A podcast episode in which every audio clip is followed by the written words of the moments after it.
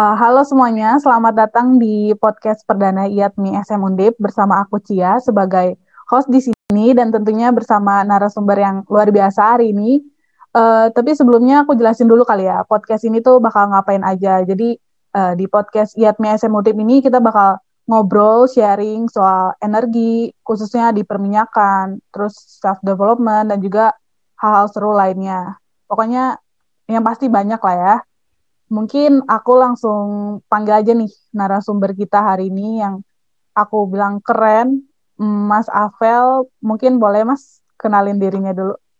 Halo Cia dan kawan-kawan dan adik-adik semua yang ada di pendengar podcast Yatmi yang pertama ya. Wow ini sebuah kehormatan ya aku diundang di episode pertamanya ini. ya semoga nanti kita bisa ngobrol-ngobrol seru ya uh, seputar apa pun yang ingin kalian uh, tanyakan di episode satu ini. Semoga nanti pendengar juga menikmati obrolan kita, Cia. Ya, Mas Avel ini uh, lulusan dari Teknik Geologi Undip ya, Mas. Uh, kalau boleh tahu angkatan berapa ya, Mas? Angkatan yang cukup jauh dari Cia lah. Aku angkatan 2006. Cia tadi 2019 ya? Iya, betul, Mas. Jauh ya selisihnya. 2006 itu angkatan ketiga. Jadi kalau kampus kita kan berdiri 2004.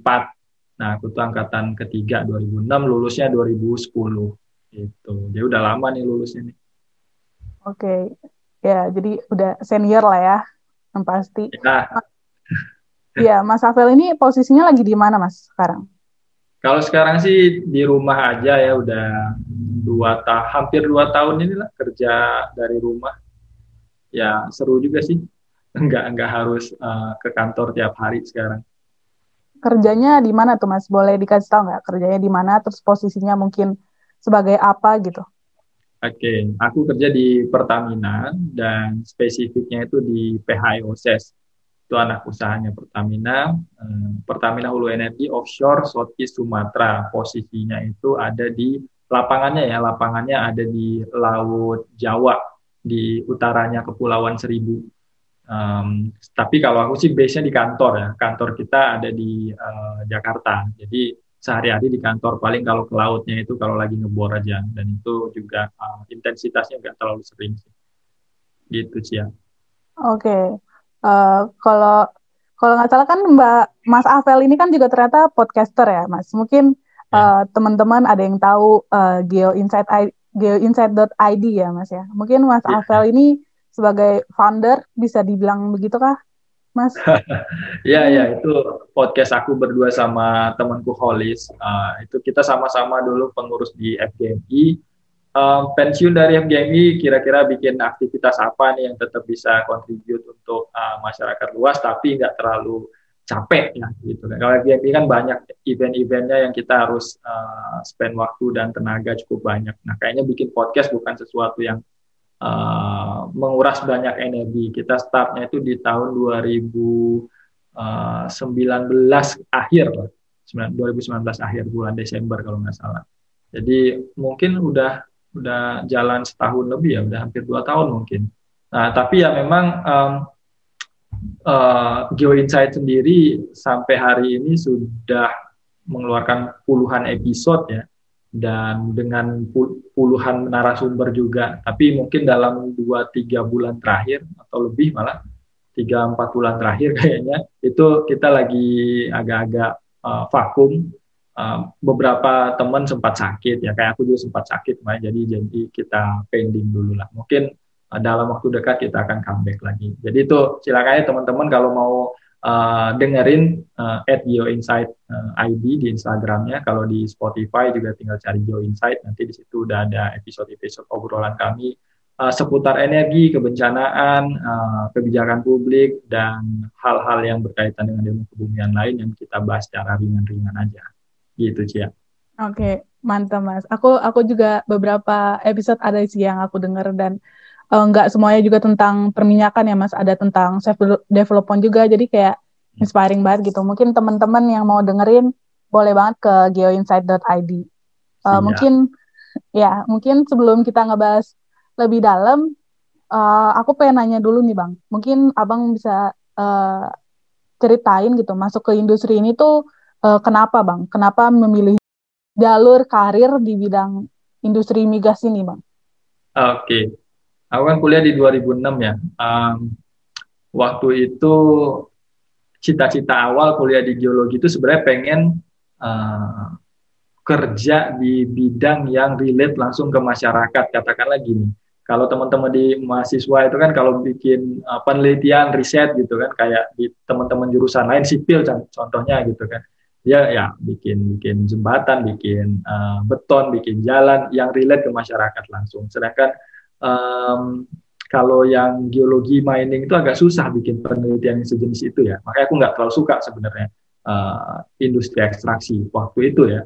Uh, jadi lebih lebih pengen uh, geologi teknik, lebih suka geologi uh, apa ya? Geologi tata kota, geologi lingkungan yang semacam itulah semester 1, semester 2. Uh, cuma ternyata uh, makin jauh kuliahnya, semesternya semakin naik, mulai uh, berubah juga nih cita-citanya. Alasannya karena waktu itu tuh uh, ada di organisasi kita kan di kampus ada APG, IATMI belum lahir lah waktu itu ya. IATMI lahir uh, tahun 2000 berapa ya? 2010 Pak? 9. 9 ya sih ya. Itu pas aku kahimnya tuh IATMI lahir. Jadi uh, sebelum IATMI lahir tuh organisasi di kampus itu ada himpunan APG, uh, ya rohis pecinta alam kayak gitu ya. Nah, uh, eh, APG waktu itu tuh sering ngundang-undang uh, pembicara dari luar gitu kan dan uh, yang sering ngomongin soal minyak tapi kesannya kok sesuatu yang agak-agak eksklusif gitu ya industri perminyakan ini ya kayaknya susah diakses gitu kan. Jadi awalnya curious saja, penasaran dan pengen nyobain. Emang se, eksklusif itu ya industri perminyakan. Emang sesusah itu ya industri perminyakan. Karena referensi kita kan nggak banyak. Aku kan belum punya alumni kan. Kalau Cia kan sekarang alumni udah banyak. Nah jadi waktu itu iseng aja lah pengen coba lah. Emang sesusah itu ya uh, di industri perminyakan gitu kan. Uh, karena juga teman-teman banyak yang nggak tembus juga uh, untuk uh, alumni yang kerja di perminyakan juga nggak uh, banyak waktu itu gitu kan ketika udah ada yang lulus dan teman-teman yang mau kerja praktek tugas akhir di perminyakan juga kok kayaknya susah gitu kan. Karena memang networkingnya masih minim di situ. Kita kan alumni kita eh, nggak uh, ada waktu itu. Dan paling mengandalkan uh, link dari dosen atau keluarga gitu kan. Nah sedangkan uh, sebagian besar angkatanku uh, terbatas sekali akses untuk ke industri perminyakan termasuk aku. Jadi awalnya itu rasa penasaran pengen nyobain ini industri kok kesannya agak susah dijangkau waktu itu ya di kampus kita. Um, mulai mulainya itu pas aku kerja praktek akhirnya kerja praktek um, di konsultan migas. Kenapa bisa kerja praktek di konsultan migas? Karena sederhana waktu itu aku aktif di organisasi ya di himpunan. Nah himpunan waktu itu um, didatangi oleh pengurus IAGI, Ikatan Ahli Geologi Indonesia. Mereka pengen mengadakan conference di uh, Semarang atau PIT IAGI waktu itu ya. Nah waktu itu sebagai ketua himpunan aku uh, kayak diminta untuk membantu uh, mereka supaya uh, jadi panitia lapangan lah di Semarangnya karena mereka kan dari Jakarta semua tuh konsepnya. Ada yang Pak Saiful namanya waktu itu posisinya adalah sekjen IAGI. Nah, jadi dia mengadakan pertemuan khusus dengan kami, dengan mahasiswa waktu itu, minta tolong supaya diadakan, dibantulah dia untuk uh, ngadain acara ini. Nah, uh, aku tuh udah bantuin cuma setengah jalan sebenarnya, 50% aku bantuin. Kemudian sisanya aku mau izin, Pak, sorry nggak bisa selesain tugasnya sampai akhir. Kenapa? Karena teman-teman saya udah berangkat duluan nih kerja praktek. Kalau saya nggak berangkat sekarang, saya telat lulusnya dan susah lagi nanti nyari tempat kerja praktek. Ini saya pengen ikut teman aja nih kerja praktek gitu kan. Nah, dari dari situ Pak Sekjen IAGI bilang, jangan deh, tahan dulu sampai ini selesai ya. Nanti sebagai gantinya kamu KP di tempat saya aja.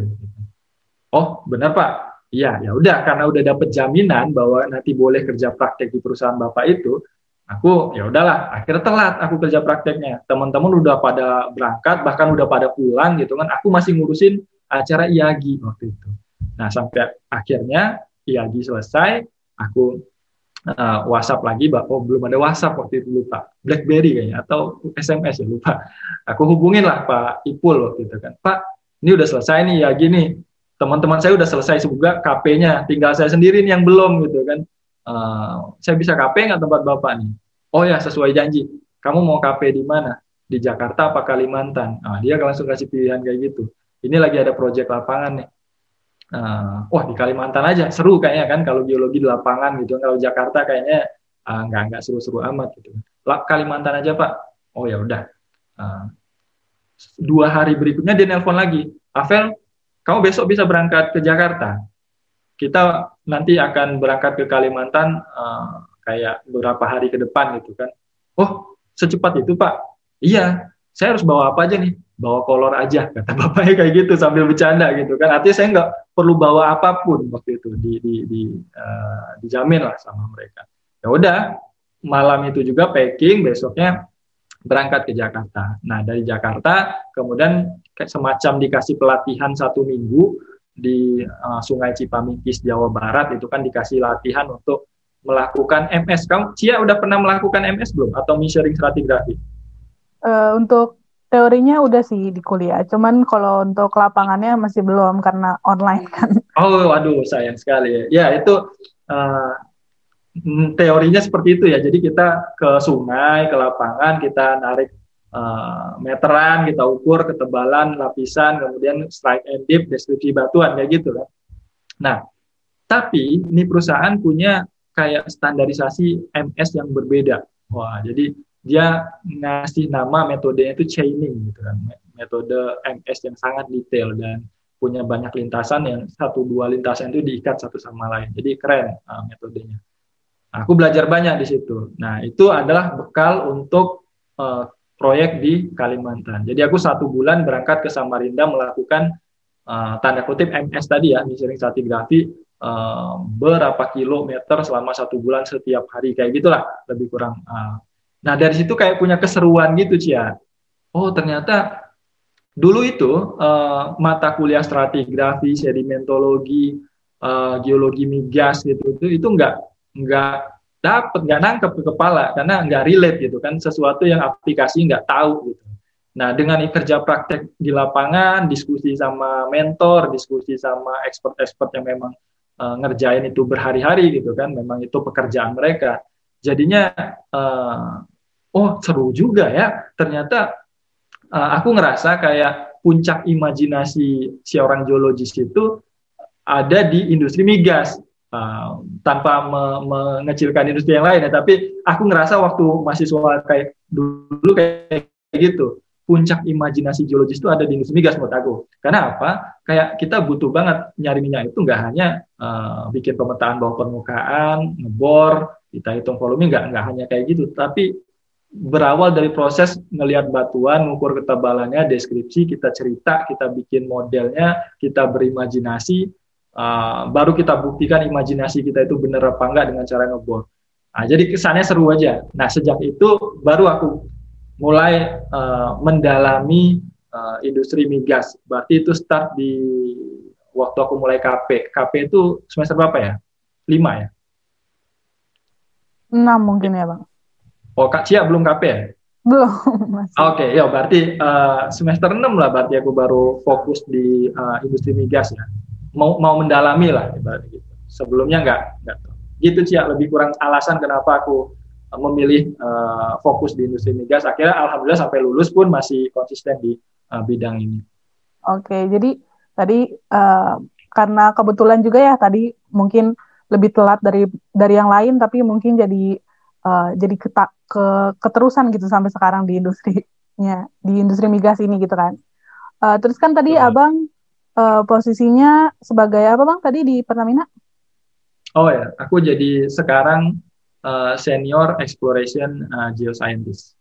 Nah itu uh, boleh diceritain nggak bang sehari harinya tuh ngapain aja gitu kerjaannya? Sehari harinya ya, um, jadi sederhananya tugas kami itu adalah sebagai exploration uh, geologist ya, itu menentukan kandidat lokasi pengoboran sumur berikutnya untuk sumur eksplorasi ya. Jadi di industri migas itu kan uh, fase pertama itu kayak new venture itu kayak nyari blok gitu. Nah, tapi kalau kita udah punya blok atau wilayah kerja gitu kan, fase berikutnya adalah eksplorasi. Ya. Eksplorasi itu nyari uh, sumber daya atau cadangan minyak yang baru. Nah, kalau sumur eksplorasi sukses, maka dilanjutkan ke fase pengembangan, uh, pengembangan dan produksi nanti, baru minyaknya bisa dijual. Nah, aku tuh ada di fase-fase awal lah dari industri migas atau kita fase upstream, hulu kayak gitu kan. Jadi kita nyari uh, setiap perusahaan migas itu kan harus uh, punya cadangan minyak ini. Nah, cadangan minyaknya ini akan diproduksikan setiap hari. Nah, namanya cadangan ini kan kalau diproduksi terus habis kan. Ya kan? Cadangan itu kan limited terbatas. Jadi tiap hari diproduksi ya habis. Tugas kami adalah memastikan cadangannya itu nggak habis-habis.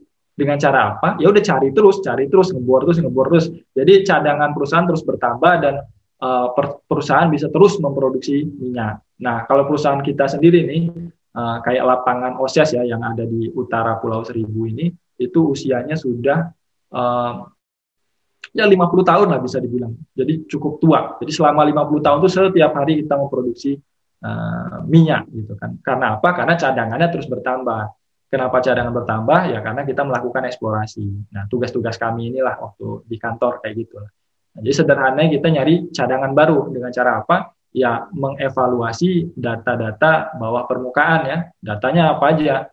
Ada data seismik, ada data sumur, ada data sampel batuan dari bawah tanah, uh, kemudian kita analisa uh, petroleum sistemnya kalau belajar geologi migas ya, kan kita intinya mencari area yang memenuhi kriteria petroleum sistem. Nah, kalau dia punya petroleum sistem, oh kita ketemu nih kandidatnya di sini, kemudian kita hitung potensial sumber daya berapa, uh, resikonya seberapa besar. Kalau resikonya rendah, sumber dayanya besar, ya baru dibor. Ya kayak gitulah lebih kurang sehari-harinya. Jadi um, tugasnya nyari cadangan baru gitu sih. Jadi kayak uh, kalau abang tuh di tahap awal banget ya bang, nyari-nyari uh, sumber reservoir gitu ya baru ya bang. Terus Betul. abang kan, ya abang kan udah dibilang lumayan lama ya bang, udah kerja di industri migas ini dan pastinya yang kerja di industri ini tuh kan dari berbagai macam jurusan, dari berbagai macam background ya bang. Nah dari abang hmm. sendiri yang lulusan geologi itu menurut abang ya, uh, berdasarkan pengalaman abang, seberapa besar sih uh, peluang lulusan geologi buat kerja di perusahaan migas? Mungkin nih buat teman-teman yang tertarik tapi masih ada yang nggak pede gitu karena dari uh, geologi gitu. Oke. Okay. Um, jadi aku kerja di Pertamina atau enggak hanya Pertamina lah. Aku sebelum di Pertamina sempat di konsultan ya, konsultan migas satu tahun di Pertamina lebih kurang 10 tahun. Jadi ya cukup cukup lama lah ya uh, hitungannya. Dan fungsi um, apa namanya peran geologis di industri migas itu sangat krusial. Jadi di industri migas itu ada yang namanya core business, ada supporting business. Nah, geoscience nih itu masuknya ke core business. Kenapa? Kalau nggak ada orang ini, maka bisnisnya nggak jalan. Nah, sisanya supporting business. Supporting business ini kayak gimana? Kayak HR, HRD, kayak gitu ya. Kemudian uh, procurement, kemudian HSSE, kemudian uh, apa lagi ya? Uh, facilities, uh, engineering, ya kayak kayak gitulah. Itu supportingnya. Nah, tapi core bisnisnya itu adalah uh, GNG. GNG itu terdiri dari, dari geologis dan geofisis sama reservoir. Reservoir ini biasanya orang-orangnya dari uh, teknik perminyakan ataupun teknik kimia ada juga. Uh, yang keempat itu uh, drilling, yaitu orang yang ngebor gitu kan tugasnya. Nah, drilling ini biasanya lulusan-lulusan uh, dari uh, apa namanya teknik perminyakan juga atau teknik mesin juga ya uh, engineer lah, tapi mostly uh, teknik perminyakan. Uh, jadi empat fungsi ini yang menjadi core bisnis di industri migas. Nah, berarti seberapa penting geoscience ya penting banget karena core of the core lah ibaratnya gitu kan untuk sebuah industri migas karena industri migas itu kan industri yang nyari minyak dan menjual minyak gitu kan. Kalau minyaknya nggak ketemu-ketemu ya apa yang mau dijual. Nah, yang bertugas nyari minyak ini cuma geologis yang bisa gitu kan. Makanya di fase awalnya fase awal eksplorasi gitu kan Uh, itu belum belum ada tuh orang teknik perminyakan, orang uh, drilling yang terlibat. Itu masih orang geologis dulu tuh, geologis dan geofisis dua itu ya, geologis dan geofisis saling membantu uh, untuk analisa bahwa di bawah ini ada potensi minyaknya nih. Nah, setelah kita ketemu, barulah nanti kita disupport oleh orang-orang reservoir, orang-orang drilling untuk ngebuktiin teori kita tadi. Nah, jadi opportunity-nya untuk di industri migas ya eh, semua perusahaan minyak lah pasti ada geologisnya. Nggak, nggak mungkin nggak. Tapi perusahaan minyak yang beneran ya yang yang yang kerjanya memang nyari minyak karena ada juga beberapa perusahaan minyak lain yang kerjanya nggak nggak nyari minyak tapi eh, kayak jual beli blok kayak kayak gitulah uh, goreng-goreng lapangan. Jadi uh, kalau perusahaan beneran, perusahaan minyak beneran, ya pasti ada geologisnya dan pasti butuh geologis gitu. Oh, Oke okay, bang, jadi uh, emang besar banget ya bang pasti peluangnya karena semua uh, hampir semuanya uh, yang mungkin yang uh, perusahaan minyak nih uh, butuh geologis dan geofisis yang untuk langkah pertama banget gitu ya bang ya. Betul. Dan itu mungkin juga uh, tergantung dari uh, skillnya masing-masing orang juga kali ya bang ya. Hmm. Yeah, nah yeah. itu uh, kalau dari abang sendiri nih uh, wadah untuk melatih soft skill atau hard skill eh soft skill dulu kali ya soft skill abang terutama waktu kuliah itu apa bang mungkin uh, kayak organisasinya apa mungkin lomba atau apa gitu boleh diceritain bang pengalamannya? Oke. Okay. jadi kalau soft skill aku banyak sekali mengucapkan terima kasih sama kampus Undip ya sebenarnya. Karena um, kayaknya ya kampus Undip yang ngebantu ngebentuk uh, atau ngasah uh, karakteristik dari seorang Avel lah karena dulu waktu masih sekolah di Bengkulu gitu kan. Sampai SMA pun juga uh, aku bukan uh, anak yang cukup prestatif di sekolah ya.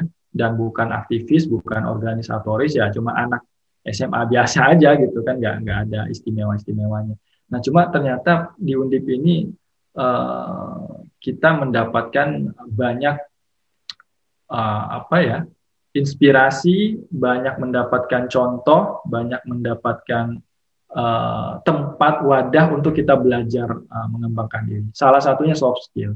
Itu yang aku rasain banget karena dari uh, eh, SMA dulu yang kalau di depan nggak usah di depan panggung deh, di depan kelas aja ngomong gemeteran panas dingin gitu kan.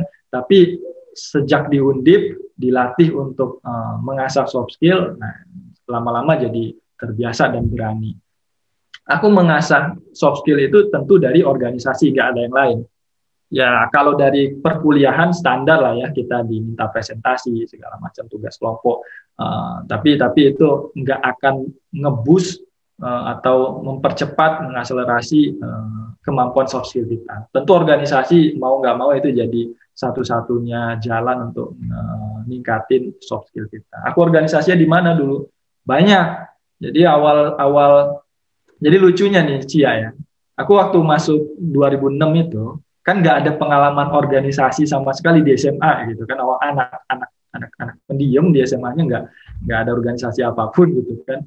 Terus masuk Undip kayak melihat ketua BEM, ketua himpunan kok kayak keren gitu kan. Ah pengen lah ikut organisasi gitu kan. Daftar lah himpunan waktu itu HMTG open recruitment. Aku daftar nggak diterima. Alasannya karena nggak ada pengalaman dan mungkin juga karena pas wawancara cukup kali ya jadi nggak nggak menarik lah.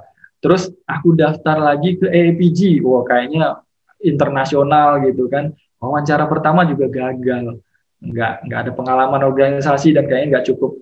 Uh, ya teman-teman lain yang dari SMA SMA keren di Jakarta, Jabodetabek, Semarang, Jogja itu yang banyak dilirik sama organisasi internal kampus waktu itu.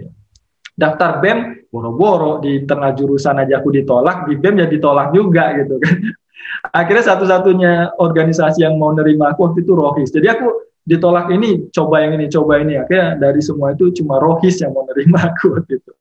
RNA ya Rohis Nurul Adli. Nah itu organisasi pertama aku di kampus. Uh, karena aku dikasih kesempatan belajar uh, oleh RNA jadi aku komit banget uh, dan aktif banget akhirnya di RNA nah di RNA itu akhirnya banyak direkomendasiin untuk uh, coba deh naik kelas ke FSNM gitu kan ke rohis tingkat fakultas.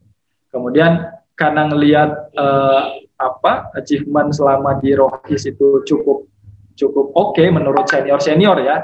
Mungkin karena waktu itu aku kebanyakan bawa map gitu kan proposal ke mana-mana. Gue kacung-kacung banget lah kacung yang bisa disuruh-suruh senior lah untuk ngurusin organisasi. Semangat tapi nggak pernah ngeluh gitu kan karena ngerasa wah ini organisasi satu-satu yang nerima aku harus aku bantu. Nah dari situ akhirnya uh, semester berikutnya uh, diterima lah di himpunan jadi pengurus. Waktu itu jadi ketua departemen langsung. Jadi aku nggak pernah ngerasain jadi staff di himpunan nggak. Aku ketua departemen uh, satu waktu itu pendidikan penalaran nah di situ pertama kali jadi uh, ketua departemen sebuah organisasi yang uh, paling tinggi di kampus ya HMTG ya itu nge ngelatih banget uh, apa soft skill di sana ya nah dari situ juga uh, di luar aku nggak pernah di BEM di BEM fakultas nggak pernah sejak di himpunan aku ya udah fokus di himpunan aja sampai akhirnya tahun berikutnya lagi terpilih jadi ketua himpunan. Nah di situ makin terasah lagi lah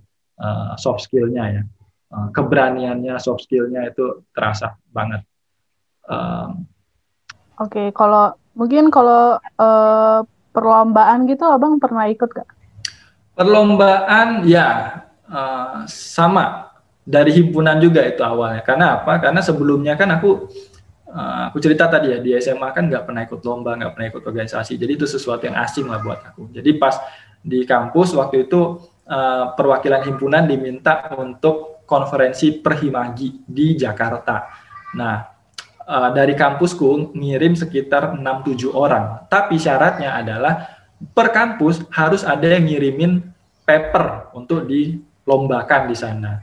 Nah, teman-teman lain tak kenapa males gitu loh. Nah, aku pun juga nggak mau, males, tapi uh, harus ada tumbal kan di di uh, apa tuh rombongan kami gitu kan. Ya akulah tumbalnya tadi untuk nyiapin uh, paper tadi. Nah, kebetulan ada tugas kuliah, tugas kuliah uh, bikin paper kan sering ya, Cia ya, sama dosen-dosen ya, sama senior juga biasanya. Nah, tugas kuliah itu kebetulan pernah aku kerjakan agak serius lah. Jadi suruh bikin paper aku agak serius waktu itu walaupun tugas kuliah doang gitu kan. Nah, jadi risetnya agak agak banyak lah waktu itu soal geotermal. Nah, itu aja yang aku jadiin bahan untuk lomba di Trisakti ya. Ya udah, ya udah nih, aku aja yang berangkat. Eh sorry, uh, bukan aku aja yang berangkat tapi ya udah nih, udah ada nih papernya, kita bisa berangkat bareng-bareng aku yang mewakili untuk presentasi paper. Ya udah, itu kompetisi pertama yang aku ikuti ketika aku semester 3 kalau nggak salah ingat ya. Pertama kali ikut lomba. Ya udah ke Trisakti presentasi paper di situ um, dan alhamdulillah langsung terpilih jadi juara tiga di sana gitu kan. Um, setelah itu kayak ngerasa apa ya semacam perasaan seneng bangga dan lama-lama jadi kayak eh pengen coba lagi deh. Yang sekarang pengen jadi lebih lebih serius deh gitu kan. Ya udah ikut lagi kompetisi berikutnya. Kalau nggak salah itu Olimpiade Geologi ya waktu itu ya Olimpiade Geologi di Unpad. Nah waktu itu aku uh, rombongan satu tim uh, kita pertama kalinya ikut Olimpiade Geologi uh, di Unpad waktu itu masih semester 3 bayangkan tuh lawan kita tuh semester 5 minimal ya Eh, rata-rata uh, udah semester 7 8 udah mau lulus lah kayak gitu kan. Kita masih semester 3 praktikum MS aja belum ada waktu itu. Sedangkan di lombanya harus ada praktikum MS. Nah, pesertanya kalau nggak itu ada uh, eh, 9 kampus ya waktu itu ya di di di uh, Unpad. Uh, kita waktu itu masuk peringkat 6. Lumayan lah gitu kan untuk pertama kali ikut Olimpiade Geologi juara 6 ya peringkat tiga besarnya bisa ditebak lah ya Unpad, uh, Geolo, uh, ITB, UGM, uh, UPN ya kayak kayak gitulah ya, yang udah mature kampusnya. Tapi dari situ jadi belajar banyak. Pengen deh nanti ketika kita udah selevel gitu kan, jadi aku kayak udah di semester 5, semester 6, mungkin akan bisa lebih compete sama mereka gitu kan. Jadi aku total ikut Olimpiade Geologi itu tiga kali lah mewakili kampus gitu kan. Nah percobaan keduanya di ITB waktu itu. Di ITB kita ikut, aku ikut ke dua kategori. Kategori pertama paper contest individu, kategori kedua tim olimpiade bergu gitu kan. Satu tim empat orang. Nah waktu itu yang ikut sekitar uh, eh, 12 tim kalau nggak salah di ITB waktu itu. Terus uh, itu keikut sertaan undip yang kedua dan uh, surprisingly kita juara tiga waktu itu ya. Aku dapat juara tiga um, bareng waktu itu timnya sama dosen Mbak Ami sekarang jadi dosen sama Mbak uh, Dias ya, Pana Dia. Itu tim aku juga waktu itu Olimpiade di geologi kita juara tiga. Uh, ngalahin ITB waktu itu. ITB juara empat waktu itu. Wah. Jadi juara satu game, juara dua empat, juara tiga undip. Itu wah perasaannya seneng banget lah. Dan paperku yang kategori individu itu juga juara satu. Nah, jadi pulang itu dapat duit, aku ngantongin duit lebih kurang sekitar 5 juta lah uh, dari lomba itu. Jadi akhirnya motivasi lain bertambah. Uh, satu kecanduan ikut lomba, yang kedua, eh ternyata ada duitnya nih ikut lomba gitu kan. Jadi uh, akhirnya ada motivasi duit juga akhirnya. Tapi nggak apa-apa, apa pun motivasinya, yang penting uh, dari situ kayak ngelatih mental, ngelatih uh, apa uh, kemampuan kita juga ngebandingin juga sama kampus lain udah sejauh mana kita bisa compete gitu kan dan juga um, jadi semacam apa ya ikut kompetisi itu uh, jadi semacam modal untuk kita uh, punya mental pemenang kali ya untuk uh, ke depannya itu bagus banget dan juga jadi networking juga jadi teman-teman lomba aku yang dulu itu sekarang udah satu kantor semua gitu. Jadi circle-nya sih uh, sempit sekali. Jadi dulu ketemu di kampus saingan lomba, sekarang eh satu kantor gitu kan. Karena orang-orangnya itu itu aja. Uh, jadi ya itu pengalaman aku ikut lomba ya. So far uh, the best achievement di kampus waktu itu uh, puncaknya di IPA ya Indonesian Petroleum Association. Itu pertama kalinya masih geologi undip tembus papernya di sana. Dan aku ikut uh, di sana saingan sama mahasiswa ITB, UPN, uh, Unpad dan UGM tentunya uh, dan terpilih sebagai best uh, poster presentation kategori student waktu itu. Nah, itu puncak prestasinya lah uh, di di industri perminyakan waktu masih mahasiswa ya dan di kampus juga terpilih jadi mahasiswa berprestasi satu fakultas teknik dan mahasiswa berprestasi tiga Universitas Diponegoro tahun 2010 kalau nggak salah. Itu lebih kurang untuk perjalanan uh, lomba-lomba dan prestasinya, uh, Cia. Oke, jadi emang uh, organisasi sama lomba itu penting banget ya bang, karena uh, untuk melatih soft skill mungkin untuk lomba juga bisa ngelatih hard skill juga kan buat uh, nama-nama ilmu. Dan juga uh, mungkin ada yang dari semester semester masih awal tapi takut ikut lomba kan nggak apa-apa ya bang ya. Kayak dicoba-coba aja dulu gitu kayak ngetes kemampuannya itu udah sampai mana. Juga uh, lumayan juga ya bang ya. Dapat dapat ada penghasilan lah gitu. Ya betul. Kalau kalau nah. Aku biasa ke kampus-kampus dulu selalu aku bilang satu soft skill itu didapat dari organisasi. Yang kedua mental itu didapat dari lomba. Nah jadi jangan lupa selama di kampus banyakin aja ikut lomba. Nggak apa-apa menang kalah itu urusan belakangan. Yang penting kita udah coba dulu untuk uh, berkompetisi ya. Karena lulus dari kuliah kalian kan berkompetisi sebenarnya. Berkompetisi sama teman sejurusan uh, teman lain jurusan teman lain kampus kayak gitu kan berkompetisi untuk memperebutkan uh, lapangan pekerjaan tentunya kalau pe pengen jadi pegawai ya kecuali kalian pengen jadi entrepreneur kayak gitu jadi ikutlah lomba uh, hasilnya nomor nomor dua yang penting uh, mental kita terbentuk untuk jadi mental yang kompetitif itu yang penting. Ya benar-benar. Jadi kayak uh, ngumpulin dulu soft skill, uh, mental, networking juga biar nanti pas udah di dunia kerja tuh udah lebih siap gitu ya bang. Betul betul banget sih. Oke, mungkin kita masuk ke pembahasan tentang dunia kerja nih ya bang. Uh, aku kan taunya dan mungkin banyak teman-teman yang sering dengar ya soal jam kerja kalau di industri migas gitu, tambang gitu kan, uh, kerjanya itu bisa sampai berminggu-minggu kayak uh, work cycle-nya tuh kalau nggak salah tiga minggu kerja, satu minggu libur gitu. Nah, abang tuh ngerasain nggak sih kayak gitu? Menurut abang tuh uh, yang kayak gitu tuh gimana bang? Kayak gimana uh, perasaannya kalau kerja kayak gitu? gitu?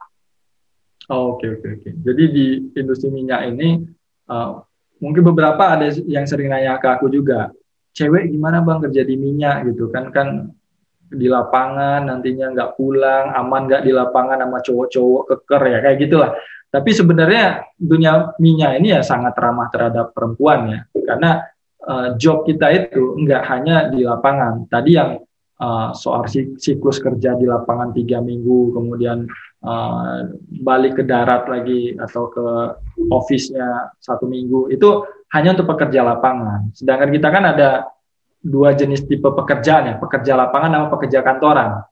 Aku sendiri pekerja kantoran. Jadi kerjaku ya Senin sampai Jumat jam 7 sampai jam uh, setengah apa jam jam 7 sampai jam 4 sore gitu kan. Itu pekerja kantoran, satu minggu libur sama keluarga. Nah, sedangkan pekerja lapangan kalau di uh, migas mostly ya dua minggu di lapangan, dua minggu libur. Jadi uh, enak kan sebenarnya dua minggu kerja, dua minggu libur, duitnya lebih banyak lagi di lapangan biasanya kayak gitu. Nah itu ada juga, itu tergantung orang aja. Ada yang suka ke lapangan, ada yang lebih suka uh, di uh, office base di Jakarta. Nah agak beda, misalnya kalau di tambang itu biasanya lebih lama ya uh, kalau di tambang ya. Jadi kadang bisa empat minggu, enam minggu, delapan minggu di lapangan, liburnya dua minggu sampai tiga minggu biasanya kayak gitu. Kalau di minyak itu 50-50 biasanya. Jadi dua minggu di lapangan, dua minggu libur. Dua minggu di lapangan, dua minggu libur. Kayak gitu aja. Nah, jadi ter, uh, tergantung nanti pilihan kalian kayak gimana. Kalau yang di lapangan itu contohnya ya, contohnya kalau di minyak itu well site geologist, operation geologist. Jadi kerjaannya itu yang benar-benar pas ngebor, dia duduk di atas sumur dan ngedeskripsiin batuan yang keluar pada saat ngebor. Nah, kalau uh, pekerja kantoran kayak aku, itu nerima laporan dari mereka dari lapangan. Kemudian aku akan analisa. Kita bikin analisa, kita bikin riset, kita bikin kesimpulan. Nah, baru kita bikin report, kita bikin presentasi, ya kayak gitulah uh, bedanya ya uh, pekerja lapangan dan pekerja kantoran. Jadi kalau uh, aku nggak pernah ngerasain uh, kerja di laut dua minggu di darat dua minggu, cuma kalau lagi di laut, uh, misalnya lagi ngebor nih, ya sesekali aja kita seminggu dua minggu di laut habis itu uh, sebagai gantinya uh, seminggu dua minggu libur di darat kayak gitu. Nah kemudian ya udah berkantor, bekerja di kantor aja seperti biasanya. Gitu Cia. Oke, jadi itu uh, tergantung sih bang. Tadi ada yang emang uh, ada yang pekerja di lapangan, ada yang di kantor. Tapi uh, abang sendiri kan pernah tinggal di RIK gitu emang? Um, ya, pernah beberapa kali lah. Paling lama paling 10 hari di di ya. Gitu. Nah, Pas um, side visit lah istilahnya kayak gitu. Nah, iya, uh, abang mungkin bisa diceritakan nggak kayak suka dukanya tuh uh, apa gitu bang? Kayak mungkin tinggal tinggal jauh dari keluarga gitu ya bang? Iya iya. Um, di di laut itu kalau untuk uh, first experience first experience ya lebih banyak sukanya dibanding dukanya. Tapi kalau udah jadi pekerjaan Nah, aku nggak tahu juga tuh nanti itu. Bosan juga sih sebenarnya. Aku seminggu di laut aja udah bosan. Uh, enaknya apa? Enaknya adalah ya waktu itu kan kayak masih muda, masih baru lulus gitu kan. Jadi di laut itu kita nyari pengalaman.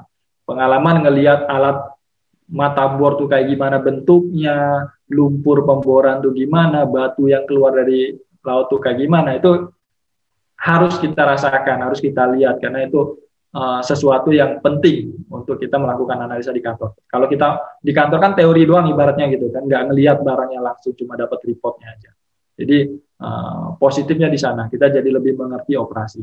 Yang kedua uh, di laut itu kalau di perminyakan ya fasilitas lengkap ya. Jadi uh, jangan dibayangkan di sana itu benar-benar di, di atas laut dan nggak ada apa-apa, bosen gitu. Enggak uh, perusahaan udah menyediakan yang namanya uh, gym di sana. Jadi yang suka olahraga ada gymnya, internet tentu disediakan gitu kan. Kemudian uh, kamar ya bagus lah gitu kan. Kamar mandi bahkan ada air angetnya gitu loh. Jadi ibaratnya udah setara hotel gitu. Walaupun ukurannya gak, gede ya. Makan full, mau makan tiap menit juga bisa gitu kan. Bahkan di beberapa rig yang gede itu uh, ada tema-temanya tuh, ada yang tema western, ada yang tema Asia gitu kan. Jadi kayak berasa di hotel aja kita. Uh, dan peker, load pekerjaan pun juga nggak 24 jam ya. Di laut pun kita tetap kerjanya uh, ya 8 jam kayak gitu loh. Habis itu diganti lagi kan, tuker shift, tuker shift, ada shift siang, ada shift malam. Paling nggak enaknya kalau dapat shift malam buat yang ngantuan ya, jadi agak kurang fokus ya jam tidur jadi terganggu kayak gitu. Nah, so far kalau aku di lapangan aku happy happy aja ya. Tapi kalau terlalu sering pasti bosen juga lah. Aku lebih prefer untuk uh, di kantor karena jam kerja lebih teratur, uh, sama keluarga juga bisa ketemu tiap hari dan sama aku kan masih aktif di beberapa organisasi nih kayak di IAGI, di FPMI, nah, jadi masih tetap bisa aktif juga di asosiasi profesi karena kita waktunya lebih gampang untuk diatur. Gitu sih ya. Oke, uh, terus aku pengen nanya nih, uh, abang tuh pernah nggak kerja di luar negeri atau mungkin kerja sama yang berurusan dengan orang uh, asing gitu?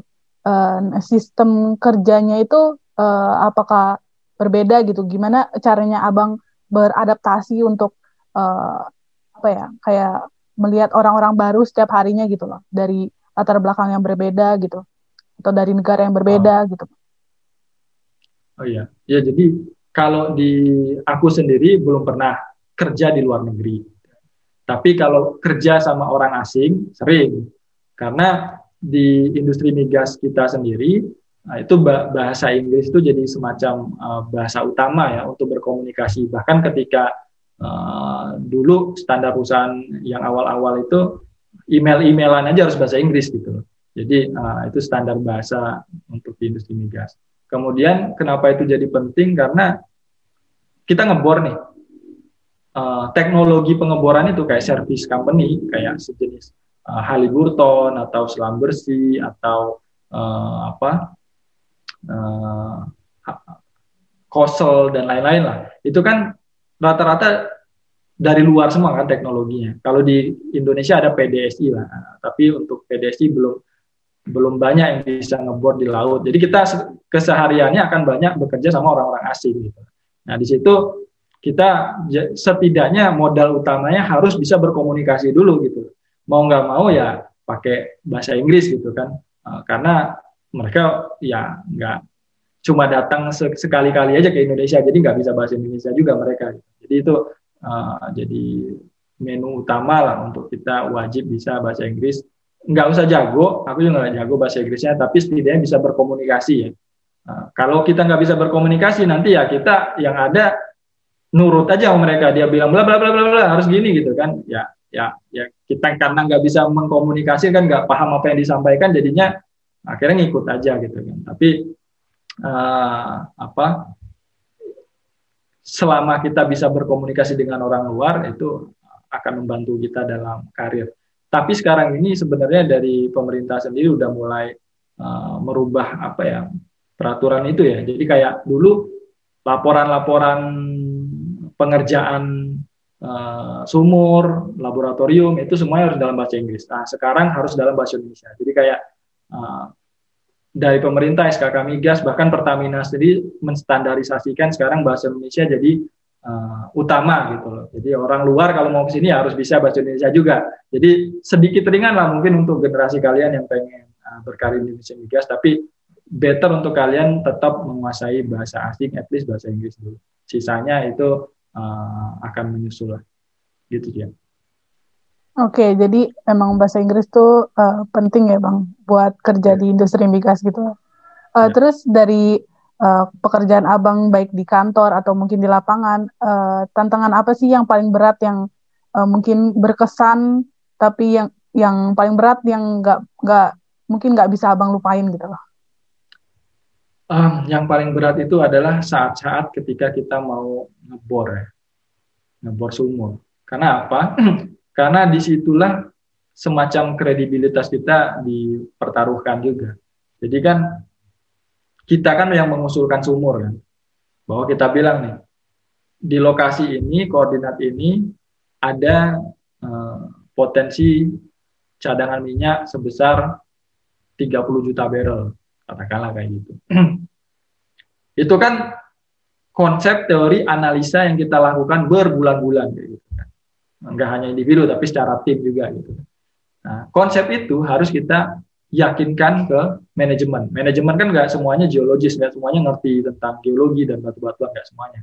Uh, mostly mereka ya uh, tahunya ya udah gede nggak potensinya nih, gede. Investasinya berapa biaya sumurnya? Nah kita tuh rata-rata ngebor di laut itu uh, paling murah 10 juta US dollar berapa rupiah itu itu paling murah tapi rata-rata sumur yang mengubur uh, kisaran 20 juta uh, US dollar uh, biaya pengeboran sumur itu kan duit yang banyak banget gitu loh ratusan miliar gitu kan. Ratusan puluhan miliar aku nggak tahu. Tapi itu jumlah yang banyak banget. Um, untuk membuktikan hasil imajinasi kepala kita gitu. Bayangkan kita berimajinasi terus minta perusahaan ngebor 20 juta dolar untuk ngebuktiin bahwa imajinasi kita itu benar. Nah, deg-degannya di situ. Uh, dan waktu operasi pengeboran itu uh, enggak semuanya jarang yang berjalan mulus gitu. Pasti ada tiba-tiba pada kedalaman sekian ribu meter ada masalah A, ada masalah B, kita nggak tidur selama pengeboran. Pengeboran itu biasanya berlangsung sampai tiga bulan tuh kalau semua eksplorasi kan. Tiga bulan tuh kita nggak bisa tidur nyenyak, harus standby di telepon tengah malam kayak gitu kan. Jam 3 pagi jam 2 pagi kalau di telepon ada masalah kita harus uh, itu untuk aku yang kerja di office ya. Kalau yang di lapangan ya emang sehari-hari mereka kayak gitu. Jadi uh, ada beban mental juga. Nah cuma akan rilis ketika pas uh, kita melakukan pembuktian oh udah ketemu nih zona targetnya reservoirnya. Kita lakukan DST penembakan gitu. oh terus keluar flare minyaknya flare apinya akan gede. Wow nah itu akan rilis semua beban-bebannya tapi kalau gagal, wah itu stresnya juga berminggu-minggu itu kan. Akan selalu ditanyain sama manajemen, ini kenapa gagal? Kita udah invest banyak duit di sini, kenapa bisa kayak gitu? Ya itu beban mental juga sih. Jadi ya itulah suka dukanya uh, yang paling berat di pekerjaan kita ya. Oke bang, jadi uh, kalau menyangkut kredibilitas sama tanggung jawab itu emang uh, berat ya bang? Iya, Oke, mungkin aku bahasnya uh, yang agak lebih deep nih. Kan minyak, uh, sebenarnya minyak di Indonesia ini cadangannya masih banyak gak sih Bang? Mungkin dari pengalaman Abang tuh yang tadi katanya kerjanya uh, nyari-nyari gitu ya Bang. Apakah nyarinya sesusah itu? Apakah emang cadangan di Indonesia ini sebenarnya masih banyak atau enggak gitu Bang? Um, cadangan di Indonesia itu dikit ya. Kalau kalau juga masih banyak apa enggak ya Enggak, cadangan kita itu dikit banget. Uh, kalau nggak salah lebih kurang sekitar 3 billion.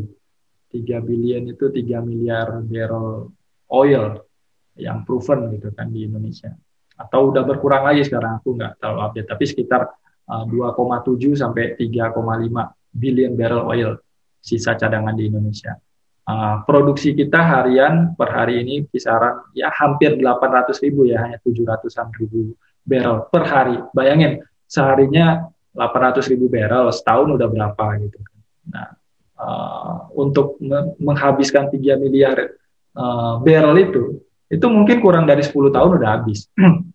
Ini sangat terbatas. Kalau dibandingin kita bandingin cadangan sama negara-negara luar, itu katakanlah yang paling gede kalau minyak itu di Venezuela. Itu ada sekitar 300 billion barrel oil.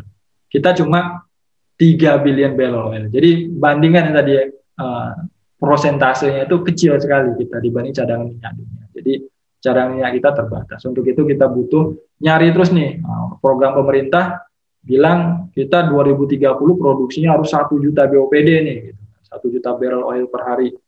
Uh, which is itu jumlah produksi yang pernah kita capai itu puluhan tahun lalu gitu loh kayak sulit untuk mengangkatnya lagi sekarang itu dari mulai aku kerja 10 tahun lalu sampai hari ini produksi minyak itu nggak pernah naik, selalu turun, turun, turun gitu kan. Per hari ini uh, tinggal 700-an ribu gitu. Jadi jadi ya PR-nya ada banyak banget lah untuk industri migas ke depan. Gitu sih Oke, benar. Uh, aku pengen nanya nih, kan kita tuh lagi uh, apa ya di tengah bisa dibilang dilema lah ya bang, dilema energi kayak uh, kita tuh emang IATMI tuh fokusnya ke fossil fuel gitu kan. Tapi kita lagi di tengah dilema antara target energi baru terbarukan tahun 2025 sama uh, target 1 juta barel per day itu 2030. Nah, tanggapan Abang sendiri itu terhadap hal itu gimana, Bang? Um, jadi ya betul sih, memang dunia sekarang sedang menuju ke arah energi yang bersih ya, clean energy, blue energy, green energy. Uh, yang mana Indonesia pun di dalam bauran energi nasionalnya juga memprioritaskan itu di renewable energy porsi kita bahkan di 2050 itu uh, targetnya sekitar 32 persen nggak salah ya 31 32 persen lah untuk target proporsi renewable energy di Indonesia. Yang mana sekarang itu mungkin 20% pun belum nyampe gitu kan. Masih proporsi kecil sekali. Pada target kita di 2025 itu at least 23 persen udah ada kontribusi dari renewable energy. Nah bayangkan tuh, uh, sampai 2050 aja, proporsinya aja 30 persen nggak nyampe. Apalagi lihat kecepatan dari perkembangan energi terbarukan di Indonesia itu kan lambat sekali. Belum lagi uh, ketergantungan kita terhadap minyak bumi itu tinggi. Jadi um, aku masih yakin banget khususnya untuk Indonesia ya uh, energi minyak uh, itu masih akan long last lah, akan akan akan dibutuhkan terus. Pun kalau kita berpedoman sama rencana bauran energi nasional, migas itu kan ataupun minyak sendiri itu ketergantungannya akan dikurangi perlahan ya. Di 2025 itu ketergantungannya proporsinya ya, maksudnya proporsi penggunaan minyak itu sekitar 25 persen. Kita turunin pelan-pelan lah 2030 22 persen, 2050 itu 20 persen. Nah, bayangin sekarang 2020 ya, artinya 2050 kan 30 tahun lagi tuh. Itu aja minyak masih dipakai 20 persen lah untuk energi mix nasional gitu kan. Jadi sa sampai dengan hari itu tentu uh, industri minyak akan tetap ada. Cuma memang energi baru terbarukannya kita lihat nih. Sebenarnya sebelum energi baru terbarukan yang pengen didorong oleh pemerintah ini adalah maksimalisasi penggunaan gas. Jadi uh, minyak kita di, sedikit, tapi gas kita lumayan lah. Kalau kita uh, gunakan dengan lebih bagus lagi, kan lebih clean juga gas kan dibanding minyak. Nah itu itu dulu. Uh, itu pun nyari gas kan masih membutuhkan orang-orang GNG kan, geologis kan. Nah ke depannya energi baru terbarukan yang baru kelihatan di Indonesia itu paling geotermal sih, yang yang baru kelihatan ya sisanya energi baru terbarukan lain itu belum belum kelihatan ya, uh, dampaknya dalam jangka waktu yang dekat. Negara luar mungkin akan memulainya. Nanti kita mungkin akan menyusul kayak biasa lah. Kita paling uh, apa yang terjadi di Indonesia itu biasanya kita tinggal melihat 10 tahun yang lalu di Amerika. Nah kayak gitu aja. Jadi kalau Amerika udah mulai uh, energi matahari udah ataupun energi angin, energi apa pun yang udah hype di luar sana, ya, paling baru masuk Indonesia 10 tahun lagi atau 20 tahun lagi. Jadi agak-agak terlambat ngejarnya. Ya, so far kalian masih punya masa depan lah untuk di industri migas. Oke, jadi emang uh, sebenarnya uh, energi baru dan terbarukan ini kan uh, lebih apa ya? Mungkin bukan bukan karena bukan untuk menghilangkan secara full gitu. Enggak. Bukan untuk menghilangkan ya. Jadi kayak pelan-pelan kayak mungkin uh, pelan-pelan uh, beralih gitu ya bang. Tapi mungkin itu pun masih membutuhkan waktu yang sangat lama gitu bang, karena Indonesia sendiri kan masih tergantung sama industri industri migas ini gitu ya. Iya, iya, iya. Ya, waktunya lama itu relatif nanti ya. Kita kita nggak tahu kapan. Tapi ya. kalau dengan tidak ada disrupsi teknologi, itu akan masih akan lama banget menurut aku ya. Kecuali tiba-tiba ada disrupsi teknologi tiba-tiba semua mobil dalam waktu 2-3 tahun terakhir eh dua tiga tahun ke depan semuanya pakai baterai. Wah gitu kan. Berarti bensin udah uh, berkurang banyak tuh kalau semua mobil udah pakai baterai gitu kan. Ya, tapi kan itu kan masih jauh ya. Kayak Tesla aja di luar baru baru baru mulai hype gitu kan. Nyampe ke Indonesia masih akan lama gitu gitu sih ya oke oke bang jadi uh, aku pengen nanya nih, mungkin abang tahu ya uh, istilah istilahnya tuh ada namanya hustle culture. Jadi aku pengen sekalian nanya nih ke abang, abang tuh uh, tanggapan abang tentang hustle culture itu kayak gimana bang? Mungkin abang uh, tahu nggak sebelumnya hustle culture itu gimana? Sorry bisa dijelasin nggak itu apa? Hustle culture itu kayak uh, di mana budaya orang zaman sekarang tuh mereka lebih memilih untuk kerja dalam 24 jam tuh kayak nggak ada yang namanya 9 to 5 jadi kayak hidup tuh emang untuk bekerja aja gitu. Kalau abang tuh uh, se, se seperti itu nggak bang? Apa tanggapan abang sama uh, millennials milenial sekarang gitu bang? Kayak emang kayak hobinya tuh emang kerja aja gitu bang kayak tiap hari tuh kerja terus gitu. Oh masa? Aku nggak lihat milenial di sekitarku kayak gitu tuh. ya, maksudnya uh, apa karak ya banyak orang sekarang pekerja kantoran juga punya side hustle lain gitu ya. Artinya dia mencoba untuk mencari uh, tambahan uang lain gitu kan, dari dari di luar apa yang dia dapatkan secara bulanan di kantor. itu fine fine aja dan itu uh, bagus malah gitu kan kalau karena misalkan merantau di ibu kota gaji nggak cukup gitu kan kita cari sampingan lain nggak masalah. Um, kalau aku sendiri um, ya side hustle yang yang biasa kita kerjain biasanya nggak nggak bukan sesuatu yang aku seriusin ya kalau aku pribadi ya. Beberapa teman memang uh, ada yang akhirnya uh, serius di bidang itu gitu kan. Jadi waktunya sangat uh, habis untuk pekerjaan. Jadi pagi sampai sore untuk kerjaan kantor, malam untuk kerjaan sampingan dia, bahkan kadang pekerjaan kantor jadi keteteran karena nggak fokus gitu kan. Nah, sedangkan aku nggak bisa kayak gitu.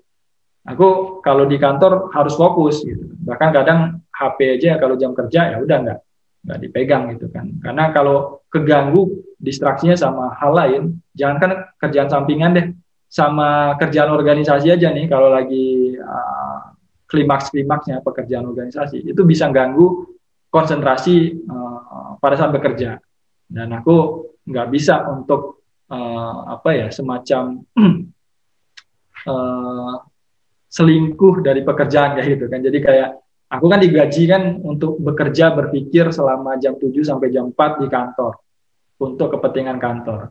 Uh, ketika aku melaksanakan amanah itu berarti gajiku halal kayak gitu kan. Tapi kalau uh, sambil sambil meeting aku jualan baju online misalnya kayak gitu gitu. Sudah maka aku nggak bisa melakukan itu. Uh, buat milenial lain aku nggak tahu. Mungkin teman-teman yang sebaya sama Cia melakukan itu. Artinya uh, dari pagi sampai malam mereka punya banyak hal yang dikerjakan. Itu bagus. Itu bagus untuk produktivitas mereka Uh, tapi ada beberapa orang yang nggak bisa multitasking. Salah satunya aku, aku nggak bisa multitasking.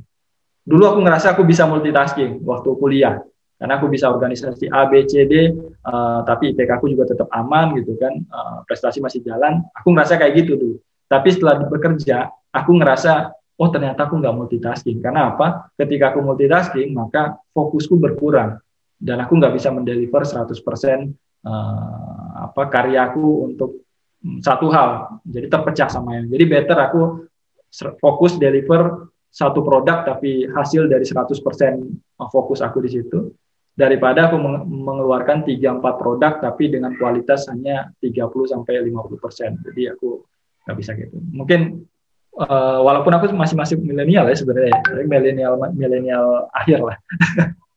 gitu Cia. Oke, ini uh, nyambung juga sih ke pertanyaan selanjutnya. Jadi aku pengen nanya tentang work life balance abang tuh gimana? Gimana abang ngatur uh, uh, balance antara kehidupan pekerjaan sama kehidupan uh, ya kehidupan pada di luar pekerjaan gitu bang? Akan ada masanya um, para pekerja itu akan merasa bahwa kita harus work life balance nih gitu kan. Tapi ada masanya juga terutama di early career itu kita akan fokus banyak untuk uh, apa, mengejar ketertinggalan kita lah untuk bekerja gitu kan. Contohnya apa? Aku dulu masih awal-awal, aku dulu masih awal-awal uh, kerja, nggak pernah pulang ke rumah atau ke kosan itu uh, ketika langit masih terang bahkan sering nginep di kantor. Itu aku kerja, aku lakuin selama 2-3 tahun awal aku bekerja. Karena aku ngerasa haus akan ilmu kan. Wah aku belum bisa ini, aku belum bisa itu gitu. Semua hal terasa baru untuk dirinya uh, pekerjaan gitu. Dan aku nggak mau bersantai gitu. Dan teman-teman sepantaran juga akan kayak gitu. Jadi masa tiga tahun awal bekerja itu adalah masa-masa kita enggak balance lah life kita. Porsi untuk kerja akan banyak sekali karena ngerasa harus cepat adaptasi terhadap dunia kerja. Nah, makin lama kita akan lebih sering tuh dengar suara-suara senior di kantor bilang, udah pulang pulang, jangan kerja terus, ya kayak gitulah. balance sedikit hidupnya gitu. Nah, itu tuh baru terasa kalau uh, kita udah punya keluarga. Nah, kalau dulu kan aku masih single agak lama ya, jadi baru nikah tahun lalu gitu kan. Nah, selama single itu untuk membalancekan life aku, aku kerja tetap uh, hanya uh, di kantor aja. Udah jarang lembur-lembur lagi. Tapi setelah itu aku pengen punya kehidupan lain. Aku biasanya main sama teman atau uh, organisasi lebih seringnya ya. Aku aktif di FGMI, di IAGI gitu. Itu untuk membuat life aku lebih balance. Walaupun menurut sebagian orang itu ngelihat itu nggak santai juga gitu loh karena lu masih kerja lu masih kontribusi untuk organisasi. Tapi karena aku punya passion di organisasi jadi aku nggak ngerasa itu kerja. Itu bagian dari silaturahim aja sama teman-teman gitu. Nah sampai udah nikah tahun lalu uh, semakin ngerasa bahwa uh, life harus balance di, di di Jakarta ini. Kita nggak bisa mikirin kerjaan terus. Ada istri di rumah yang harus kita bagi juga uh, perhatian kita ke situ. Jadi akan ada masa masanya menurut aku ya akan ada masanya teman-teman ketika bekerja mengalami fase itu. Fase awal yang ras banget kerjaannya agresif banget begadang mulu. Fase kedua nanti akan lebih slow. Fase ketiga uh, semakin slow. Atau nanti kalau udah punya anak kayaknya ya udah makin slow lagi gitu. Aku ngeliat kayak gitu trennya. Jadi work life balance akan disadari sendiri nantinya seiring dengan berjalannya waktu nggak harus dipaksain sekarang. Kalau mau belajar dulu sekarang ya push aja terus nggak usah nggak usah kasih santai lah menurut aku gitu. Oke, mungkin uh, masuk ke pertanyaan terakhir nih bang, karena udah nggak kerasa juga ya bang, udah lumayan lama nih kita ngobrol-ngobrol. uh, untuk Awan sendiri karir karir plannya gimana bang? Apakah bakal lanjut uh, di industri ini atau mungkin ada rencana lain gitu bang? Apakah akan stay di industri ini belum tahu. Uh, yang jelas dalam waktu dekat aku belum ada rencana untuk uh, berkarir di industri lain. Tapi kita nggak tahu kan ke depannya apakah uh, industri kita masih akan kayak gini atau ada perubahan lagi yang menuntut kita juga untuk beradaptasi. Karena kalau kita nggak beradaptasi nanti kita punah lagi kan. Uh, kita bisa lihat sendiri kecepatan perubahan dalam 10 tahun terakhir itu kencang banget. Jadi kita harus siap-siap untuk itu.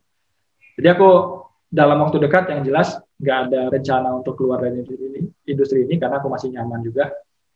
Yang kedua, apakah rencana karir ke depan itu uh, akan seperti apa? Aku lebih preparing untuk menyiapkan bekal ilmunya ya. Jadi sekarang itu aku berencana untuk Eh, menambah literasi ilmu baru di luar basic ilmu geologi aku kuasain lebih lebih kurang ya 15 tahun terakhir lah dari zaman kuliah sampai kerja. Aku punya pengen punya basic ilmu yang lain yang agak berbeda dari geologi. Uh, sebagai bekal life skill aja ya. Artinya one day ada sesuatu yang terjadi, kita masih bisa survive, nggak hanya lewat ilmu geologi tapi lewat ilmu yang lain. Uh, karena aku dulu ngerasa aku pengen jadi spesialis di geologi. Jadi S1, S2, S3 harus geologi, terus jadi profesor geologi kayak gitu kan. Uh, makin ke sini aku ngelihat uh, kayaknya aku memilih jalur yang berbeda gitu. Aku pengen jadi yang lebih generalis gitu. Bahwa aku bisa masuk ke dunia apa pun dengan bekal ilmu yang cukup. Jadi mungkin ke depannya aku berencana untuk uh, menimba ilmu yang berbeda sehingga jika ada disruption teknologi, disruption industri lagi yang terjadi ke depan, kita udah lebih siap untuk menghadapinya. Karena uh, aku ngerasa sendiri sih kalau bekal ilmu geologi aja itu nggak cukup, nggak cukup. Ya jadi kayak teman-teman di kampus juga saran aku ya ngobrol-ngobrol lah sama teman-teman elektro, teman sipil, teman uh, arsitek atau teman elektro jangan teman-teman psikologi terus buat curhat gitu kan. Tapi teman-teman lain lah untuk memperkaya uh, hasanah pemikiran kita. Karena bisa jadi ke depan kita akan berkolaborasi dengan mereka semua. Untuk itu kita nggak bisa terlalu sempit berada di uh, kotak kita. Tapi kita gedein lagi kotak kita atau keluar dari kotak kita untuk melihat uh, opportunity lain di luar sana Karena kalau kita terlalu apa sempit pemikirannya di geologi aja, itu akan susah nanti untuk uh, survive di uh, real life after kampus. Menurut aku kayak gitu sih. Jadi rencana karir ke depan lebih kurang kayak gitu ya, Cia. Oke, jadi mungkin lebih fokus ke belajar hal-hal baru aja ya, Bang ya? Ya. Oke, mungkin itu uh, udah uh, itu pertanyaan terakhir kali ya, Bang. Mungkin udah ditutup karena udah nggak kerasa juga kita ngobrol udah sejam kurang lebih sejam lebih ya. Wow. Ya, ya mungkin. nah ini mungkin pertanyaan paling terakhir banget nih bang. Mungkin pesan abang untuk teman-teman mahasiswa sekarang gitu bang, khususnya di Universitas Diponegoro gitu. Oke, okay. buat teman-teman geologi undip, adik-adikku semuanya, um, selama kalian di kampus, usahakan kalian menjadi full pack geoscientist, artinya full package ya. Enggak hanya belajar geologi tapi juga paham ilmu-ilmu lain. Setidaknya jurusan-jurusan teknik jurusan sosial ada teman gitu tanyain lu di kampus belajar apa sih? Gitu. Lu di, di kampus belajar apa sih di jurusan lu? Gitu. Setidaknya lu kalian tahu oh, oh ada ilmu yang pelajari ini ada ilmu yang pelajari itu. Jadi uh, pergaulan kalian jadi lebih luas um, yang kedua um, bekali diri kalian dengan hard skill yaitu kuliah yang serius. Kalau bisa uh, eh, IPK di atas tiga gitu kan, tiga setengah lebih bagus kalau kumlot. Itu hard skill kalian yang yang yang itu membekas di ijazah kalian soalnya. Kalau daftar-daftar kerja ya dari situ melihatnya. Yang kedua soft skill kalian. Nah soft skill ini dari mana? Dari organisasi. Dari organisasi ini kalian akan serius juga nih. Jangan jangan jangan cuma jadi uh, apa? Cuma orang yang ikut-ikutan aja, ikut-ikutan teman, ikut-ikutan hype-nya aja, jangan. Tapi serius jadikan organisasi sebagai tempat mengasah diri, tempat mengembangkan diri. Gitu. Punya target, misalkan sekarang kalian masih gemeteran ngomong di depan kelas, tiga bulan lagi, lima bulan lagi, kalian udah harus berani ngomong di depan kelas kayak gitu loh. Belajarnya mengasah di uh, organisasi aja. Kalau aku latihannya dulu latihan memimpin rapat kecil di departemenku, ya kayak gitu aja, uh, latihan pelan-pelan gitu kan. Ya, ya. Jadi yang kedua itu uh, latihlah soft skill kalian. Yang ketiga adalah uh, karakternya juga diperkuat. Nah karakter ini uh, karakter yang bisa mendukung uh, apa modal kalian pasca kampus nanti, yaitu apa? karakter kompetitif dengan cara apa? Dengan cara ikut lomba-lomba tuh. Nggak peduli lombanya sekecil apa pun, start aja dari yang kecil-kecil, sekedar lomba di tingkat jurusan gitu kan. Naikkan lagi kelasnya ke tingkat fakultas, naikkan lagi nanti ke universitas, ikutin aja itu. Karena percayalah dengan kalian ikut lomba itu kalian rasain deh nanti pasca selesai lomba gitu kan. Pasti ada beda rasanya di diri kalian itu. Kalian akan ngerasa lebih uh, kompetitif, lebih lebih apa, lebih disiplin sama diri kalian dan juga ketika kalian uh, syukur-syukur menang itu akan ada rasa candu juga nantinya untuk mengulang prestasi berikutnya. Nah, dengan tiga modal tadi harapannya ketika teman-teman semua lulus, kalian sudah menjadi full package geoscientist yang siap uh, bertarung lah ibaratnya di dunia nyata. Apa pun karir yang akan kalian pilih ke depan, tiga basic skill tadi yang akan mendorong kalian untuk bisa survive di masa depan. Mungkin itu Cia penutup dari aku. Oke, jadi uh, full pack, latih soft skill sama perkuat karakter gitu ya Bang buat teman-teman mahasiswa nih. Oke, ya. mungkin makasih banyak Bang Apel atas uh, waktunya. Mungkin teman-teman yang mau mungkin teman-teman yang mau diskusi sama Abang mungkin bisa follow Instagram Abang mungkin atau LinkedIn gitu Bang? Boleh dipromosikan? Oke, ya silakan buat teman-teman yang uh, mau apa diskusi lebih lanjut, kontak aja via DM di Instagram @aveliansyah. Uh, LinkedIn aku punya tapi jarang update, uh, jarang diakses juga, jadi kadang kalau LinkedIn balasnya lama gitu kan. Ya paling yang uh, lumayan sering diakses Instagram. Jadi silakan aja uh, DM ke sana. Oke, makasih banyak Bang sekali lagi. Sukses selalu Terima kasih juga buat teman-teman yang udah dengerin juga sampai akhir. Uh, sampai jumpa di podcast selanjutnya. Ikutin update-nya terus di Instagram Iatmi SM Undip, nggak pakai spasi. Thank you. Uh, Thank dan you. jangan dan jangan lupa juga dengerin podcast geoinsight.id dan update-nya juga di Instagram geoinsight.id. Cakep. Thank you Cia dan teman-teman IAPI semua. Salam.